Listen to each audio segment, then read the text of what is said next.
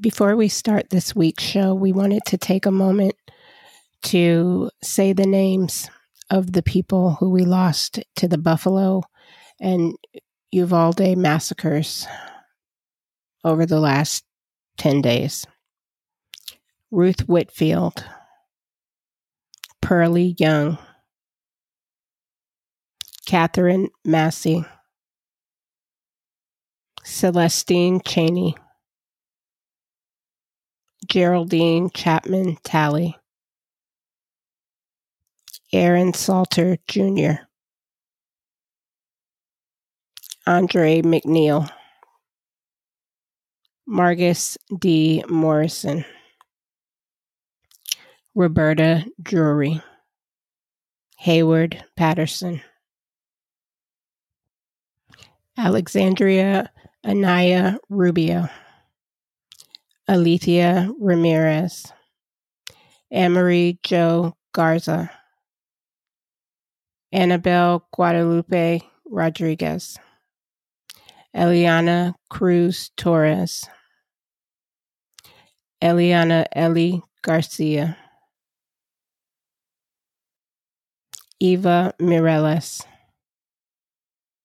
Irma Garcia, Jackie Cazares, Jailah Nicole Silguero, Jayce Luevanos, Jose Flores, Layla Salazar, Makenna Lee Elrod, Maite Rodriguez, Miranda Mathis, Nevaeh Bravo, Rojelio Torres, Tess Marie Mata, Uziyah Garcia, Xavier Lopez.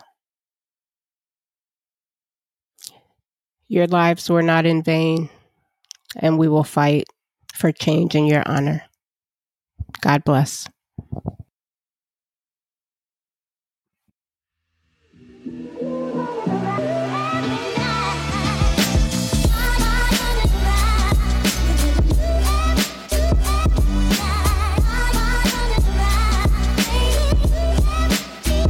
Hi, this is Myzie.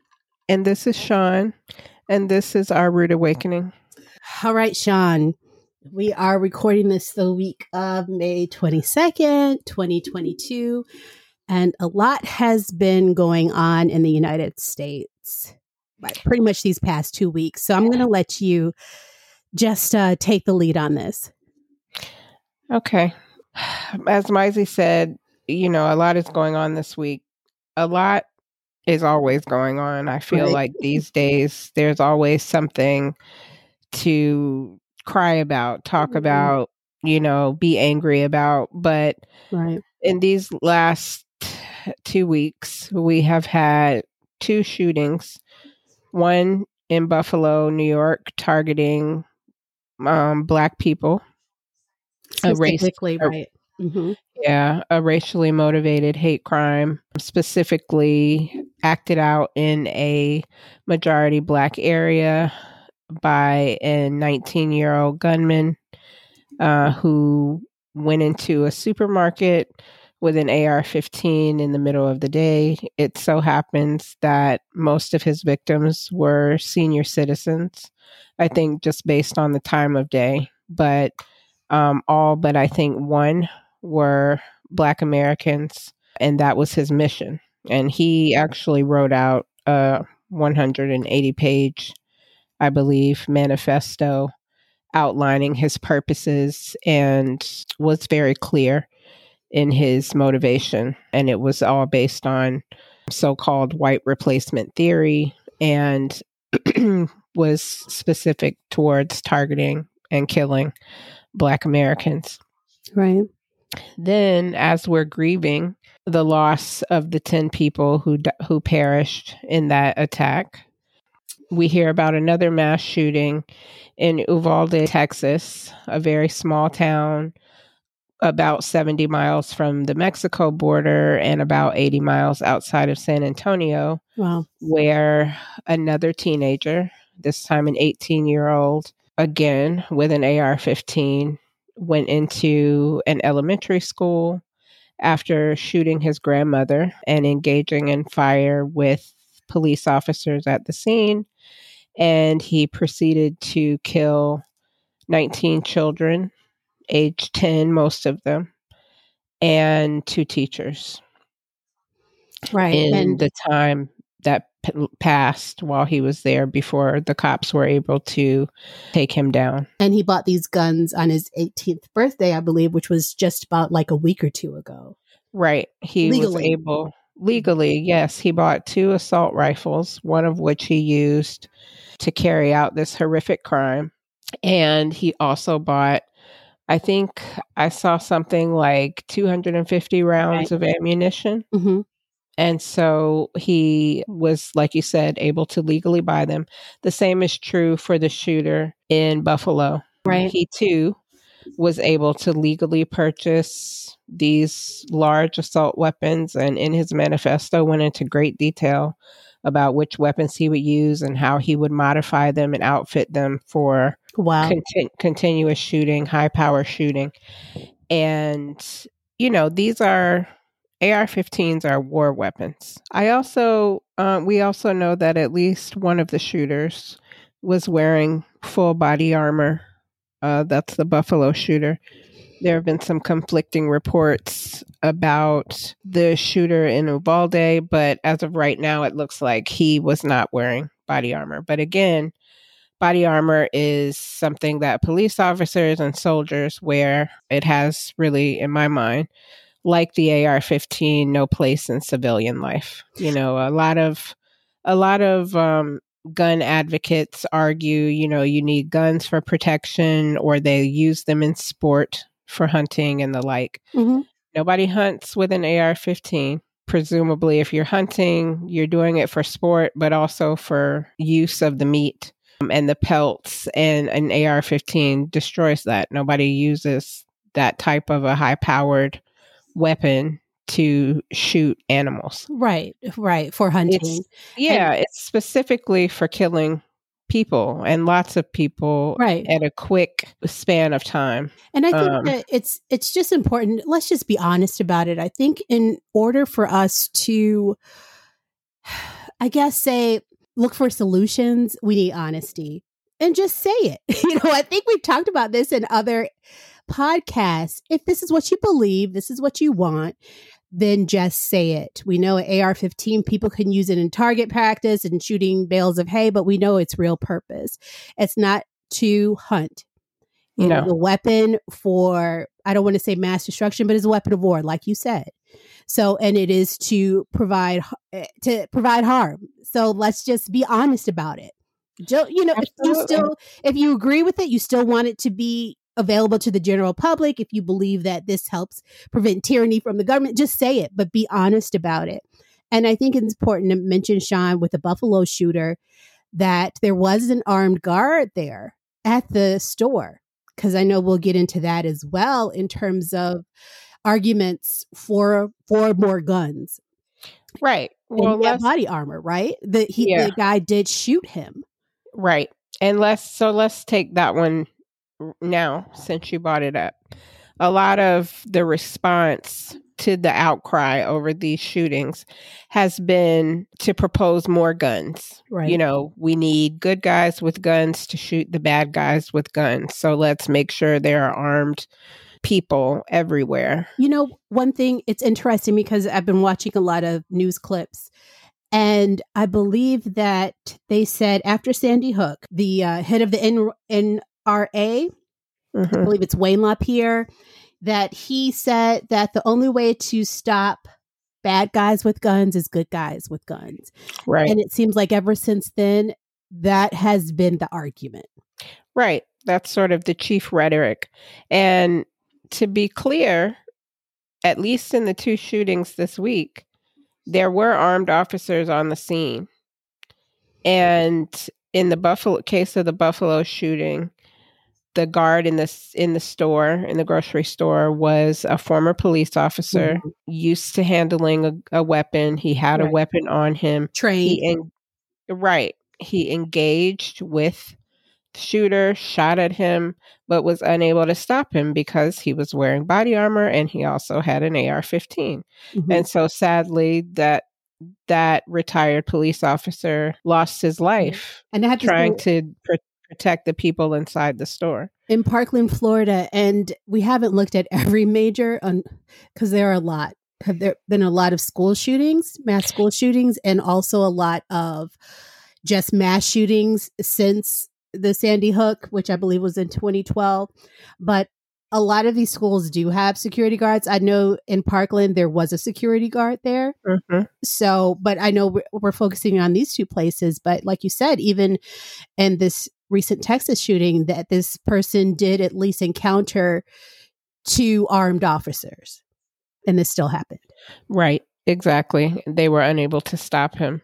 And the issue is that this rhetoric is the same rhetoric that we've been hearing. You brought up some of the earlier shootings, but we could go all the way back to Columbine, you know, talking about school shootings, but mm-hmm. even beyond that, you know, the Las Vegas shooting at oh. that music festival, you know, there have been so many. And even in this year, I saw a statistic yesterday that there have been more mass shootings this year than there have been days in this year. Wow. Wow. I think we're over 200 mass shootings and we're only 192 days into the year. And one so, thing to to mention is there's a little bit of uh, varying definitions in terms of what constitutes a mass shooting. Yeah. I believe it's at least what uh four people yeah, it's at least four people in the same place at the same time. The general idea of it, right? The same shooter. Accepted, uh, uh, yeah. definition. So it's a blatant disregard for life. We want to look at some of the, like Chan said, the rhetoric or the arguments for, in my opinion, doing nothing. Because we've heard about this, I would say, ever since, and I hate to even say this, the Colorado shooting in a movie theater during one of the Batman movies. And this person did actually have some mental health issues. But mental health has always been an argument that we need more funding for mental health in order to prevent these crimes. Like it's not guns that kill people, it's people that kill people. And we just need more funding for mental health. Well, let me be honest with you all. There has not been more funding for mental health. And right. one thing that I read recently is that all over the world, all over in, in Western Europe, all over the world, mental health is an issue. The United States is not an outlier in mental health. There are not more people here who have issues with their mental health. So that's not an excuse for the reason why we have these mass shootings. It just right. doesn't work. The data doesn't prove it. Exactly. And not only that, you we can have counseling available for mental health, but there's nothing to stop guns from getting in the hands of the mentally ill there's because like Congress refuses to enact laws that at federal level. It's a yeah. patchwork. Some states have things, and unfortunately, with New York has some red flag laws that unfortunately yeah. couldn't, that didn't. And I know you could speak on this more. They didn't pinpoint or they didn't uh, ping for this person. They did do some things when this person mentioned that he like wanted to shoot up his school. They did interact with him, but right. it wasn't enough things can certainly be refined, but I have heard Texas lawmakers in recent days use that as an excuse. You know, New York, Chicago, LA, they all have, quote, real gun laws, and that hasn't stopped violence in their cities. But I would like to see more detailed studies about ha- whether violence has been curtailed you know, in some way based on background check laws. Well, I think that that's very interesting. And I do feel that the violence in the inner cities, which they love mentioning Chicago. Yes, I do, do, believe that I do believe that that is an issue. And I do believe that these personal and family crimes, that needs to be addressed. However, we're talking about mass shootings. Right. We're talking about mass shootings that generally pop up. These can happen, these have been happening anywhere and everywhere small towns, larger towns, every state, blue states, red states, all over the country, literally. So let's talk about these mass shootings and the, in these assault rifles or whatever you want to call it, because I have seen some conservatives say, well, you're getting it wrong. This is not, you know, this isn't an automatic weapon. This isn't a semi automatic weapon. You don't know what you're talking about. Mm-hmm. We do know these AR 15s are generally used in war. We do know that, right? So right. let's let's just say that. And we do know that they that this kind of violence is happening all over America. This is an issue that we all need to address. Let's stay focused on what this issue is at hand and what we can do about it. And I don't want to hear people talk about Chicago when we talk right. about the small town in Texas where 19 students, 19 children, and two adults. And I would exactly. even almost say, Chan, three adults, because we just recently learned today that the the husband of one of the teachers killed had left, a heart attack. Right. He left flowers at the memorial for his wife, went home and collapsed. And right. there's a lot of collateral damage here. So let's let's be focused and let's take care of this because there are solutions. There are, th- are things that can be done. And like Chan mentioned on a federal level this patchwork i'm you know this whole thing about states rights we can talk about this and we will talk about this later. But there's certain things that can be done on a federal level. And i will say this after columbine and with under i believe it was bill clinton where the brady bill went into mm-hmm. effect Right. There was a decrease in the, it was a, a, ban against assault rifles and it was about universal background checks. And right. George W. Bush let that that ban lapse and the the universal background checks there are a lot of loopholes loopholes in that in terms of you don't need to do a background check at gun shows and private sales and right. things like that over at a federal level and then to be honest president trump when he first got into office, one of the things he did was loosen some of the restrictions in terms of people with mental health issues being able to get a gun. Right. So let's let's dig a little deeper into some of these restrictions mm-hmm. that have been proposed because what we've heard a lot in the last 2 weeks is new gun legislation has been proposed or gun control legislation has been proposed but and it's even passed through the house only to be tabled. There's tons of pending legislation that's just sitting there waiting for Congress to act. But nobody's been incentivized to really push it because they know we're at 50 50 and nothing is going to pass. You need a certain amount of senators to sort of cross party lines and agree with the Democrats who are pushing reform to get things passed. And so things have been languishing. But first one that sort of jumped out to me was one for enhanced background checks since mm-hmm. you were just talking about it that's one that that popped up for me and so the bill would close the Charleston loophole, which is what you were just talking about. So, the Charleston loophole allows some gun sales to proceed even without a background check if that screening is not completed within three days. So, that was one that that came up in the Charleston, South Carolina shooting. That's why they call it the Charleston loophole, because Dylann Roof, who is the the murderer in that shooting. And this is the shooting in 2015 where Dylann Roof um, shot people at a historic black church in Charleston while they were having a prayer meeting and Bible study. Which he was welcome to and a part of. Yes, and he and was, att- attended and was welcomed with open arms. And then after another hate crime, exactly, he he shot people based on their race and he would have failed the background check had a screener received notice that he'd been arrested previously. But since the check wasn't completed in three days, they went ahead and gave him his weapon, and he ended up using that to kill a large number of people. I didn't know that.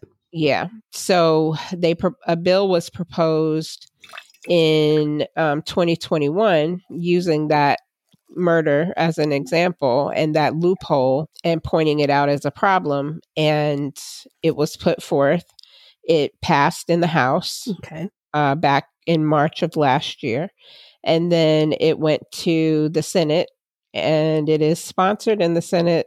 They've been seeking to pass the bill with unanimous consent, but it's Chan, been a Can you explain what unanimous consent is? Unanimous consent is when you put a bill on the floor before the Senate and ask that everybody approves without the formality of a vote. And so the House Speaker can just say, Are there any objections?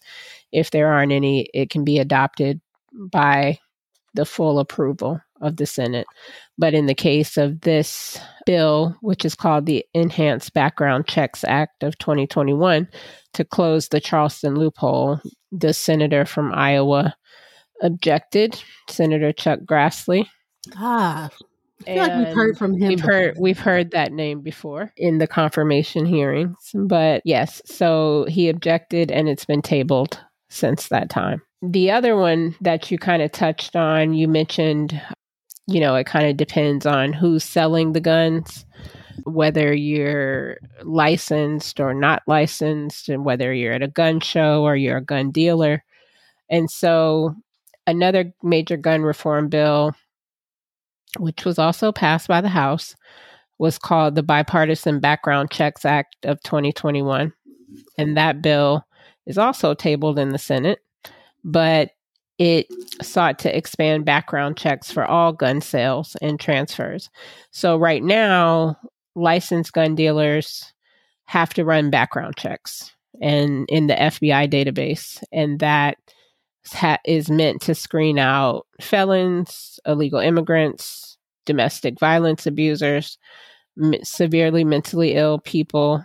As you noted, the mentally the mental illness rollbacks um, that came under Trump led to that designation. You have to be severely mentally Right, ill. right. If I don't know what types of mental illness allow you to get a gun, uh, that's probably something that we could look into if people want to understand more about it. But so it'll screen it, screen you out if you're severely mentally ill or any other category that should bar you from buying or owning weapons. That's also very amorphous language. I'm not really sure what Well- falls into that category. It's interesting, again, when we talk about doing things on a federal level, which will affect all states. hmm Would that have flagged the Buffalo shooter? Would that have flagged the Texas shooter? I don't it doesn't so. sound like it. It does not sound like it. it clearly didn't because both bought from gun dealers and and that and presumably passed the background check and made legal purchases Right. You These know, people wouldn't necessarily be with a screener. considered severely mentally ill.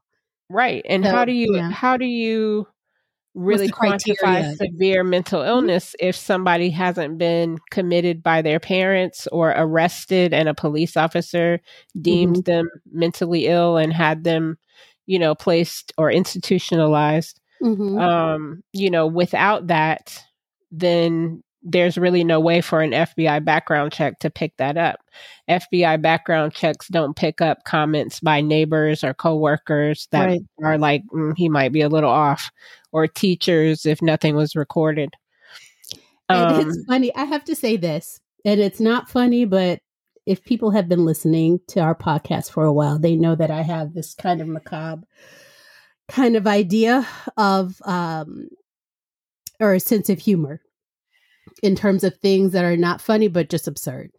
And here in Georgia, there will be uh, an election between a Democrat, Raphael Warnock, and a Republican, Herschel Walker.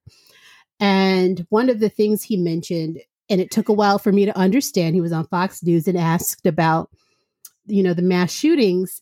And I'm giving him the benefit of the doubt of what he actually said. And I hope He that everybody Herschel Walker? Herschel Walker. Yes, thank you. Mhm. And one of the things he was saying is that they need a department. Again, this is after listening to what he said many, many times and trying to figure it out. But he said there needs to be a department to monitor men and women and their social media. So one could argue what kind of department would do that. And I know even with Obama, with them monitoring phone calls, it would cause a huge uproar on the right and the left. So how, like Uh-huh. you said, how do you figure out what's real and what's not? What's in uh in intentional? What Right. will lead to action and what is just someone venting? So can we really have in the United States, the quote unquote land of the free, a department that monitors social media? And again, what criteria would say when someone is going to be violent and when Right. they're not going to be. That is just, I appreciate him offering that, but me as a layperson can shoot that down, no pun intended, right now. I need to hear from our elected officials. Again, these are elected people, elected by the people and our quote unquote free democracy because one of the things we boast about in the United States is that we are a democracy. We are one of the longest thriving, one could say, or living democracies in the world. And we value freedom and for some people the constitution over anything else and the somewhat some people's interpretation of the constitution above anything else. So would people really want their social media to be monitored in terms of what they think or say and how that could possibly be violent? I don't think Right. so. I don't think Yeah. so. I don't know how you would do that with all the Americans. There's 300 plus million of us. What department would handle that? And again, what would be the criteria? So I thank you for for offering that as a possibility. And like I said, I have to shoot that down because that is not what do you call it? Like fathomable. Yeah, It it doesn't it- seem practical. it's it not doesn't seem practical. practical. It- it and isn't. and um I mean, I don't know that people could object to their social media being monitored only because it's already public. But I think that I think in like terms of the government doing it, and you're right. I do think you have a good point because we all know that our social media is monitored in terms of the things that we want and how that's how advertising works, which a lot of people have have issues with. But when you enter the government into it, one thing The- of, that America, the United States, was founded on is sort of a uh, being skeptical of the federal Yeah. government, being skeptical of government, which is one of the reasons why people feel that we have and need the Second Amendment, right? in terms of a well regulated militia and also the right to bear arms. And people, one of the arguments that they use is to prevent the tyranny of, of the federal government, right? Yeah, sure. I think though, I mean, I think social media is already monitored by the Mhm. government Department of Homeland Security. You think social media, Yes. media on, on a federal level? Yes, ma'am. Wait, I'm thinking Um, this through. I'm thinking this through. Not no, I agree with you. I agree all with you. Americans necessarily, where like every day you have someone assigned to every tweet that you make and somebody's watching and they're going to contact you or start watching you or tapping your phones or what have you. But certainly the Department of Homeland know what? Security does monitor social media posts I would say it. In, I would say and, that's loo- and looks into them if something is troublesome. I would say that's more targeted towards international terrorism. Hmm. versus domestic terrorism. And I, I agree with you. And I'm glad that you mentioned that because there was a whole issue, and there still is an issue in terms of what is domestic terrorism. And that gets people's backs up, especially according to one side of the aisle in our politics in terms of what domestic terrorism is considered. These white is it white supremacy? Is it white nationalism? Things like that. Because I remember when President Obama became president, lots of people had issues in terms of what the government considered terrorism and domestic terrorism. So Right. I will go. I I do agree, and like I said, with President Obama, there was an uh, uproar about the federal government monitoring. In this in this case, it was phone calls. So that's different than Yeah. social media, which is public. And like I said, I'm so glad that you mentioned that because that's something that I didn't consider. But I do feel that in more likely they do monitor in terms of domestic terrorism and terroristic that threats and things. Yeah. I'm just going to say more with the Middle East. Yeah, I think I think there's been some effort in the wake of some of the shootings to kind of check into the dark web and also to look at 4chan and 8chan like all of these sort of um, platforms known for QAnon conspiracy theory extremist views exactly. And some monitoring has gone on there because there's been some backlash with some mass shootings where you know there was a deep dive into the social media of these murderers after the fact That's what I feel. That generally least- it's after least- the fact. yeah but at least in a couple of those situations there have been news stories where the FBI said we were aware, but there was nothing that stood out as an imminent threat. Interesting. And so there was no attempt to act on those things. And so it goes back to the untenability of Herschel Walker's proposal, which is, you know, how do you determine? I mean, presumably there is a way to determine because people have said in law enforcement that we didn't see it as, you know, an imminent threat. Mm-hmm. We looked into it, we interviewed, and we didn't see it as an imminent threat. And so, how do you determine, like you said, what's venting, what's comedy, what is uh, just anger, you know, and not you know a threat. Like how far does it go? Are you just going to start arresting people for speaking their mind? You know is the fbi going to show up on your doorstep because you say something? Because i've heard this a lot so i'm going to use it as an example. You know nothing is going to change in congress until one of their kids schools is shot up. Mm-hmm. and so can somebody interpret that as a threat? Oh are you going to do it are you encouraging people to do it? Well, now you're on the watch list. Just seems it like only happens. You get the visit from the FBI when it is someone in politics. And that could be Supreme Court, because remember that one passed very quickly about people yeah. protesting, and they were peacefully protesting yeah. outside of Supreme Court justices' homes. So that one passed very quickly in terms of them providing security, I believe, and also yeah. saying that these people couldn't picket right outside of their right. homes. So when right. it comes to the president or comes to politicians, yes, they will make action very quickly. But I feel like, okay, so we have looked at mental health in terms of we're exploring the arguments in terms of why we should keep the status quo, right? So we've looked at mental health. We've looked at monitoring social media to find those bad apples. Right. I believe we've even looked at having armed security guards because we've seen that that has not uh, prevented these mass shootings. So I would like us to look at some of the things that are being proposed to mitigate because I believe that people, even who are quote unquote liberals who want more gun control, realize that we're not going to get rid of guns. And they don't necessarily want all guns to be banned. To go away. But th- that's a lot has been made of you know the approval ratings for background checks um, in the ba- in the past couple of weeks, and it's something like ninety percent of Americans approve background checks. Whatever even, it is, it's even, a, a even gun majority. owners. Mm-hmm. Right, it's a huge majority, and that's even among gun owners. I think a sane gun owner doesn't have a problem with going through a background check and with other people going through a background check. You want to know that the people who have guns in their possession are capable of handling the weight of all that comes with that.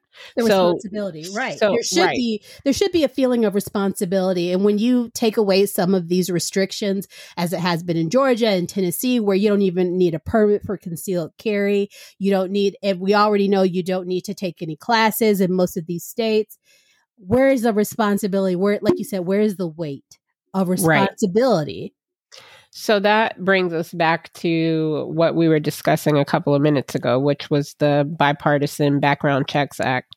So, what I was saying is the current law for licensed gun dealers is to run potential buyers through the FBI database for all those categories that we discussed.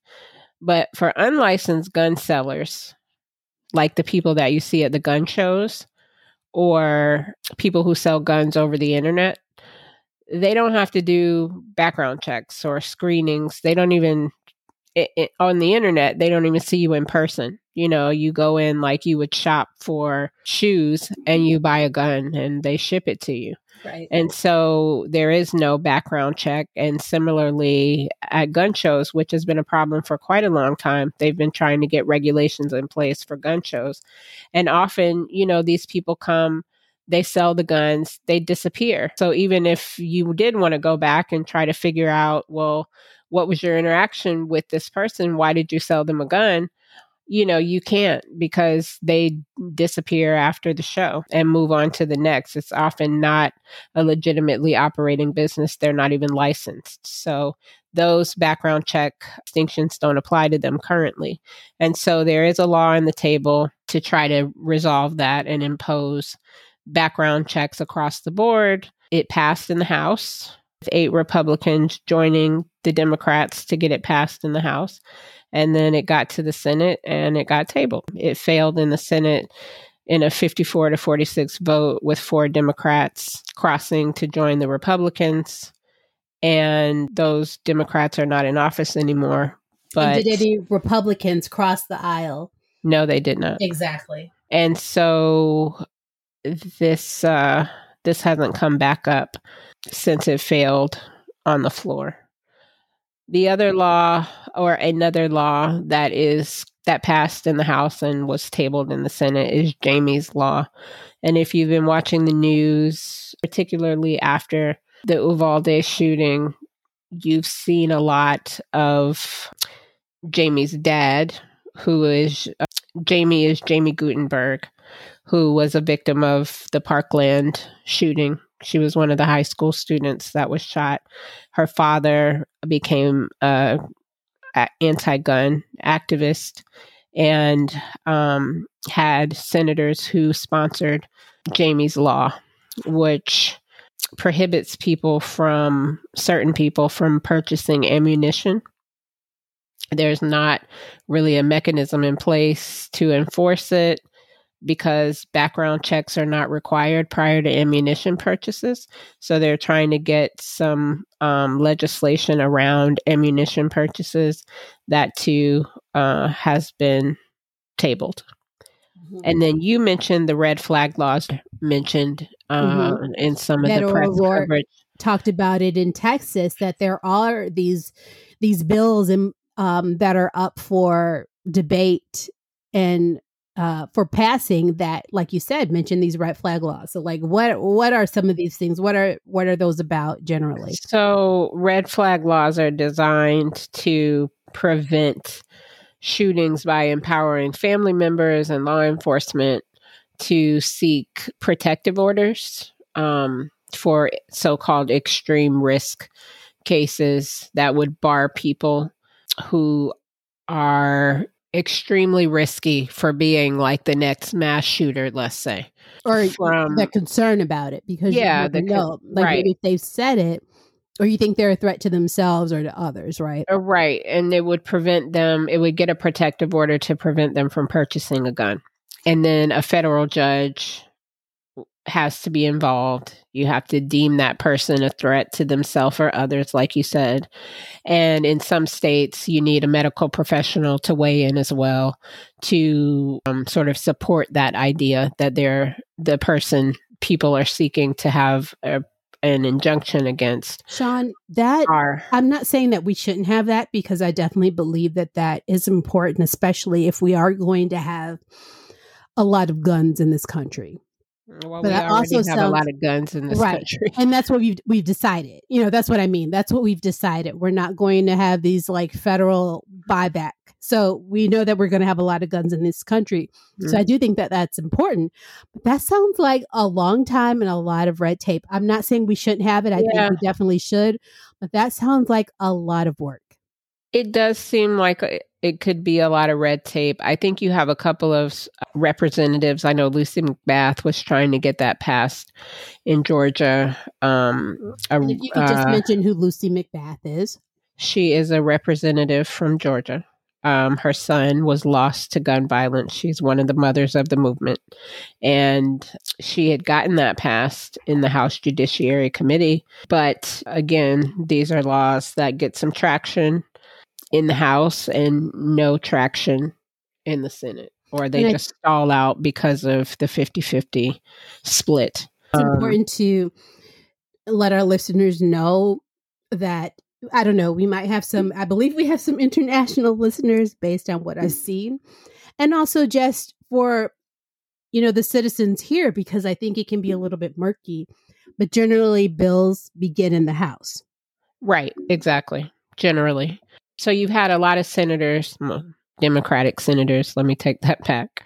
With some exceptions, I mean, Susan Collins from Maine is a Republican representative. Um, the state of Maine has successfully passed red flag laws. So like you said, it does seem like a lot of red tape, but I think the important part of it is it gives people on the ground the ability to initiate some some movement, some protective movement because often after these mass shootings happen, they go back and talk to the friends and the family and they say things like well you know he was struggling with depression or he right. was violent lately and he was you know seemed seemed to be um, idolizing guns lately, or I think the Connecticut, the excuse me, the Buffalo shooter, his mother said, you know, he became a different person after right. being isolated during COVID, which I will confess I rolled my eyes at. Um, I heard that even about his the friends of the Texas shooter. Yeah, as well. Exactly. Yeah. But but in that instance, you know, not with um, necessarily the Uvalde shooter, because you had the one coworker who made the comment about the cuts on the face. Yeah, it was a friend of his. So, and I would encourage people to Google rather than us going into that piece of the story here. But I think you did have a friend that made some comments. You had some text messages that were exchanged. But hindsight is twenty twenty, right? Yes, and I think it's it's so well, important to. I mean, the text messages between the Uvalde shooter and the the young girl that's overseas, I mean, blatantly came out and said, you know, I'm going to shoot my grandmother. I'm going to shoot up an elementary school. And before that, a lot of a sort of insinuation of, I have a secret to tell you. I am planning something. But again, I wouldn't expect a 15 year old to really know what to do with that. And I especially think, a 15 year old in another country. Right. Know? In the majority of the these shootings, and I'm talking there have been so many, which I'm just going to say sucks. there have been so many that, again, as Chan mentioned, we look at their digital footprint. And that's why I say that hindsight is 2020 because yeah. it makes sense now that these things were leading up to a shooting. But sometimes that those things don't lead up to a shooting. Right. One thing that Jon Meacham, who is a noted historian, he said on Morning Joe today. And one of the things he mentioned is, you know, in our democracy, he wasn't sure if we were up to it. But the most important thing, that, the thing that I want to mention is he said if these laws could save just one person, they would be worth it. Or would they be worth it? Ask yourself. If these laws could save one person. So when we look at these red flag laws, when we look at these federal level in depth background checks, if they could save just one life, yeah, I mean, Ask yourself, life over life over weapons. Uh, would I'm it be always... worth it? Because that life, you know, there's a song I believe, like "The Life You Save May Be Your Own." I don't know exactly what song it is, but if that could save your family member, if it could save a stranger, yeah, would it be worth it? Just to have a little bit more paperwork, you got to wait a little bit longer, right? Right. How much of it does that take away your Second Amendment right? Right. And why do you care? Like Uh, honestly, if you are a responsible gun owner, why do you care if you have to get a background check? Like, do you have some urgency? Did you wait to apply for your gun permit one day before hunting season started? No.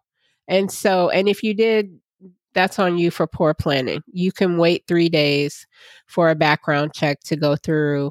You can wait to be screened for you know, former felony offenses, for drugs, for, you know, mental illness, what have you, because the larger interest should be in a safer America where we don't have to be afraid to go run errands, grocery shopping, or take our kids to school and worry about or them coming the home at the it, end of the day. or go thing. to the movies or a concert. All these people fighting, exactly. all these people fighting for freedom during COVID and wanting to get out of the house and not you know, wear masks, not wear masks, and all this kind of stuff. Like you should want to be able to go back into the world that's safe, that can meet you safely. And this is for, and that pertains to all Americans, those who own guns and those who do not.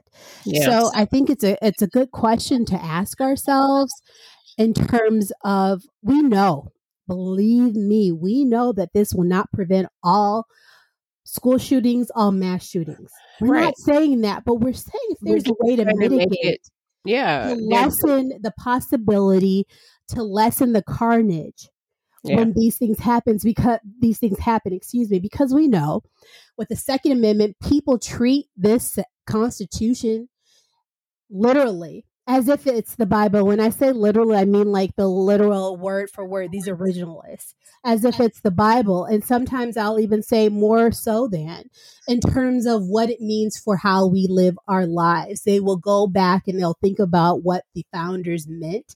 These are a group of people, and a lot of them are on the Supreme Court. Again, that's a whole other conversation. But and also with NRA and how they have been able to influence not only our politicians, our congressmen and women, but also the Supreme Court. But we have to look at if we are going to live with guns, what can we do to lessen the violence? And in this episode, we're looking at mass shootings. We will explore in a further episode about individual crimes, which includes domestic violence and robberies and burglaries, whatever you want to call it. But we're talking about mass shootings right now. If we're going to live with guns in the United States, what can we do to lessen that possibility of these mass shootings? And that's what we're talking about today. And that's where we're hoping to find consensus. And there, you know, I don't want to hear quote unquote common sense because some common sense gun laws, because that to me is also sort of a, what do you call it, Chan, where it's like just a, a phrase that they use and it Mhm. can mean anything, right? Right. Right. So let's let's figure this out. And Hold on. I- um, I was just looking up the exact wording of the Second Amendment. okay. I, I remember watching a, a senator on this morning who was talking about, you know, all this uh, focus on the Second Amendment is like the greatest bamboozlement, basically. Oh, that was um the William Burger who was Yeah. uh, Supreme Court Chief Supreme uh, Court Justice. That's well, right. he was also what do you call the person who heads the Supreme Court? What Roberts is? Chief Justice. He was the Chief Justice, I believe, because yeah, there was a Burger Court, Yeah. and that was on um uh, Lawrence O'Donnell and Sha uh, Seth Meyers. So Oh, right. That's what it was. I'm like, I know I just saw it. Yeah, and it's Um, interesting because I know Anthony Scalia, he's sort of cemented in terms of like Second Amendment rights mean everything, you know, Mhm. so and that there wasn't any restriction on it. But so everyone, I have to admit, when Chan mentioned that we needed to talk about this, these current events that are happening in the United States regarding gun violence and mass shootings, I told her to have at it. I didn't necessarily want to talk about it because I felt like it just didn't matter. For me, with Sandy Hook in 2012, if America couldn't come together with the slaughter, and I hate to use that word, but there's no other way to say it, for what was it, over 20 uh, Kindergartners. kindergarten, right? Children between the ages of six and seven, and six adult staff members. If we couldn't come together for that, and I'm going to say this, Chan, and I, I don't want to sound too cynical, but for these young white children, if we couldn't come together for that, I just I lost hope that we could come together for anything. Mhm. And with one of the, I believe the second, and there were shootings in between this, but with Marjorie uh, Stoneman Douglas, which uh, I believe happened in 2018, I think so. uh, I was heartened by the the children who went and what I'll call them children because they were high school students, but they were They're 18 and under, Yeah. who really sought to make change Yep. And there were a few things that happened in Florida. But I felt like if we couldn't even for six and seven year olds make any enacting any federal level gun laws, there are things that happened in in uh, Chris Murphy. I, I mentioned Chris Murphy because he's been an outspoken proponent of gun gun laws, gun control laws. And Chris Um, Murphy is the senator in Connecticut, Right. who many of you saw giving a passionate speech on the House on the Senate floor. Right. So I I feel like, you know, there were things that they did in Connecticut, but I just felt like I felt hopeless. And when Chan Mm-hmm. mentioned, like I said, when she mentioned doing this, I'm like, girl, you have at it. And I have to say, with people that are close to me, that who are educators, people who are parents, and just looking and reading about these people who are suffering, not only the, the parents from Sandy Hook, from Parkland, and from all over, who are rising, who have been there. They have been there since that time. They haven't gone away, and who are offering their support for the people in Texas. I'm like, I can't just give up. I can't just say, well, nothing's going to change. And like President Biden said, you know, by God, when are we going to stop just being beholden to the gun lobby? So I'm glad that she wanted to talk about this. I, I want us to have a discussion about it. I want us to look at the reasonings, you know, the proponents for, in my opinion, not changing anything, for keeping the status quo in terms of gun ownership, and what those, you know, how much those hold water and what we can do. Right. And I do want to say that you did tell me have at it, and you kind of pushed back on me a little bit when I first raised it um, with the Buffalo shooting. And I could sense your hopelessness. But I think not only do we owe a duty to our loved ones who are educators, but also to our country as a whole. Right. To the To- parents, to the students who Uh, have been yeah. injured, the To the students who have teachers. died. to the teachers who not only the ones in our family but to the teachers who meant so much to us as we were coming up That's a good point. you know it is it's incumbent upon all of us to k- just keep talking about it and for somebody who said had have at it you had a lot to say so I think that it was there bubbling under the surface, and you do have a lot to say about the topic, but your heart's broken, like everybody else's heart is broken, that this continues to happen. And we have lawmakers who have chosen money and power over people. so true. And just like the senator from Connecticut said, y- you need to question what you're doing here to his fellow senators. Why did you want this job right. if you're not here to make a difference? And if you're not going to do anything in the face of these types of tragedies, then you need to go. And and that brings me to other purpose I had in doing this, which is to encourage people to vote. You know, this changing the face of the Senate is the only way to change the activity of the Senate. Trying to elect people who are in favor of gun control Right. And, we have all this reform. gerrymandering with the House. yeah, And you're right. Like we have to vote and vote for the, you know, they talk about vote your values, but like you said, look at these people, look at who's for and who has been against. And right. if this is something that's important to you, I just hope that people really, really take a moment to be educated Yeah. and to make their vote count because I'm Right. I'm sick and tired of hearing people say that the parties are both the same. I'm so sick and tired of hearing that. And your vote doesn't or that your matter. vote doesn't matter and all But that kind does. of stuff. It does matter. And that's you one of the it. only You saw it matter. Yes, and you in know you can election. you can do it's one of the main things that as a citizen of the United States that we can do that counts and to bring about change. You can, you know, write letters and you can call your your public officials offices and things like that, but voting is so important and I'm sick of us being held captive by a minority. All these things, how many times Chan do we have to hear about the majority of Americans agree but yet that's not what is enacted in our laws and how we And are that's not reflected at the polls because people don't show up. and reflected in how we can live our lives. So Right. even with gerrymandering, I get it, it's difficult,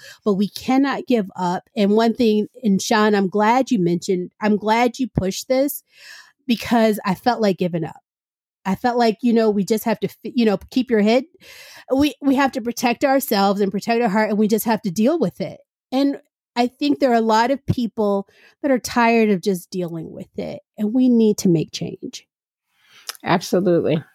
Absolutely. I, I, just think it's time to call people on their bullshit. You have a party who swears they're pro life, but you're not protecting the lives that are here. Right. So it's time that they get called on that, push to the mat, make laws that protect or get voted out. And I, I would even challenge to what is freedom? Is freedom the ability not to wear masks? Because I'm telling you, people, there have been laws enacted in different states that ban a mandate on wearing masks. So is freedom the ability not to wear masks? Or is freedom the ability to go to school where it's relatively safe and you don't have to have barbed wire and right. armed forces uh, going about the perimeter and tripwire right. on the uh the the doors. On is the that freedom? on the doors. Right. is that freedom? Is that where i want my babies to go to school?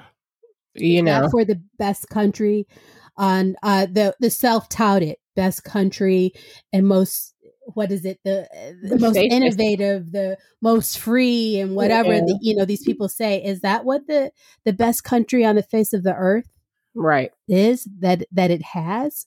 So I, I challenge you all to think about what is freedom. And i know one thing Chan eh, with all that being said i'd like to go back to the second amendment because people feel that that's one of the most important amendments that make us free. And Chan i, I believe that you had something to say about that because we feel that this amendment is just a end all be all. Anybody can can bear arms and it doesn't matter what type of arms that they are. But I believe that there that's been open to interpretation. And yeah. this idea of a free for all, which many states are adopting, is something that's relatively new. Is that correct?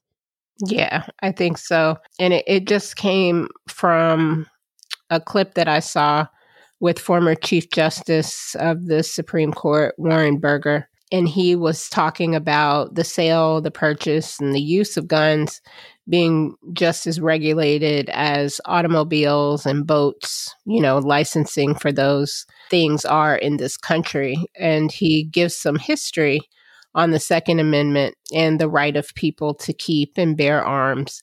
And I'm. But what does I'm, the Second Amendment actually say? Okay. So the Second Amendment actually says, let me get you the actual quote. And while she's pulling that up, I'd just like to throw this out. In the United States, you have to be 25 years old in order to rent a car. Mm-hmm. You don't have to be that old to get an AR 15 rifle or to get a handgun. Mm, Throwing yeah. that out, you or need to be 20. Right, for body. You can armor. buy weapons of war before you can buy a drink in right, you have to be in the United States. You have to be 21. Yeah, to be able to buy alcohol. Right. So the Second Amendment guarantees or says the following A well regulated militia being necessary to the security of a free state, the right to people, the right of the people to keep and bear arms shall not be infringed. So, for some context, Burger noted that the need for a state militia was the predicate of the right to bear arms. I feel and like to, people, go ahead. Sorry. And today, the state militia, so called state militia, serves a different purpose. There's a huge national defense establishment that has assumed the role of the militia of the original mm-hmm. United States. And Americans do have a right to defend their homes, and nothing should undermine that. But at the same time, there sh- there can be protocols around it. No one questions your right to it, but no one questions the right of citizens to keep and own an automobile either, or to keep and own fishing rods and guns for hunting equipment. But there are regulations around all of it. You need a license, you have to pass a test, you know, there are standards. And so there should be standards likewise for firearms so that we could stop quote mindless homicidal carnage. Well, I think that's interesting because I believe that um, Anthony Scalia in the 90s or maybe early 2000s, he sort of broadened that whole view, and that's been taken in terms of what the Second Amendment means, and that's sort of been the the way it's been looked at on a state and federal level. Mm-hmm. And it's interesting to me because I feel that like people take that well uh, regulated militia separate from the right to bear arms. Right. They like to ignore that part. Right. And in terms of it being any kind of regulation, as you said, and for us, to me, common sense gun laws is different from people on the other side of the aisle. But mm-hmm. does that include bar- body armor? Does that include not having any kind of instruction? Does that include high capacity weapons? Does you know, right uh, ammunition? Does that include high capacity weapons? Right. Um, I know that there are some places that allow you to have only a certain number of bullets. Could that also be able to fulfill the Second Amendment?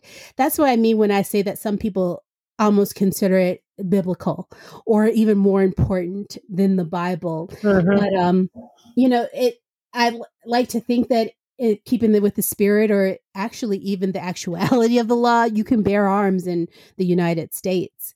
But what's wrong with some type of regulation? And the fact that we're going backwards in that, that's disheartening.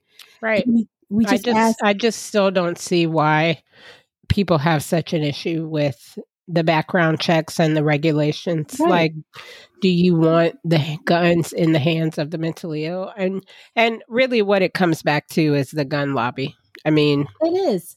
It you is, know, and it's not to even get about the, as like many guns as possible in the hands of as many people as possible. Right, and, and they've been successful. Really as they've many been successful. People, we have more guns in this country than we have people. So. Exactly, I believe it's about four, roughly four hundred million guns owned by roughly hundred million people, and it is mm-hmm. more than just. And don't let people mislead you. It's more than just mental health. It is there are things that can be done to mitigate. And when I say mitigate, that doesn't mean eliminate. That means to lessen the possibility. Right. And as Jon Meacham said, and I'm sure other pe- people have said, if it could just prevent one death, if it could save one person, ask yourself, right? Is it worth it?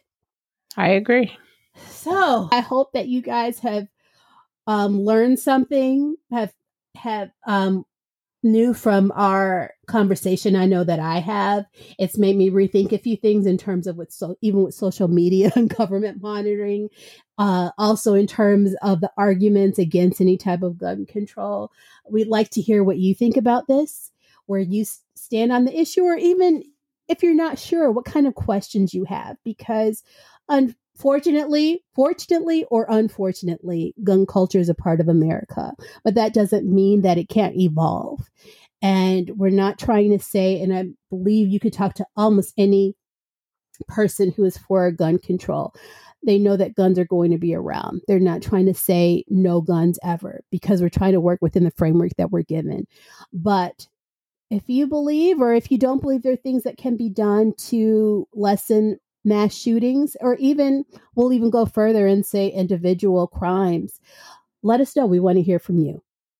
We do. And before I tell you where you can weigh in or to find us, I just want to say don't lose hope, keep fighting.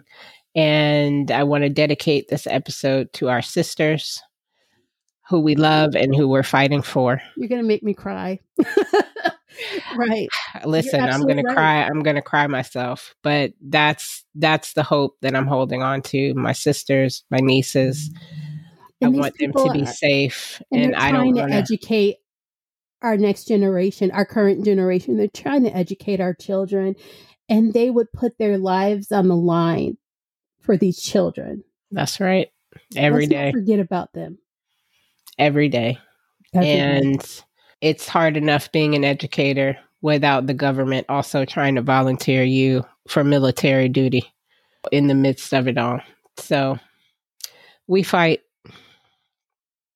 and we will vote. We will vote. And we ask you to do the same. You can find us on Instagram at Rude Awakening Pod or on Twitter at Our Rude Pod. And you can also find us online at ourrudeawakening.com. Yes, and remember when you open your eyes, you open your mind. And you should do both before you open your mouth. Love you, sister. Love you too. Vote. Bye, girl. Bye.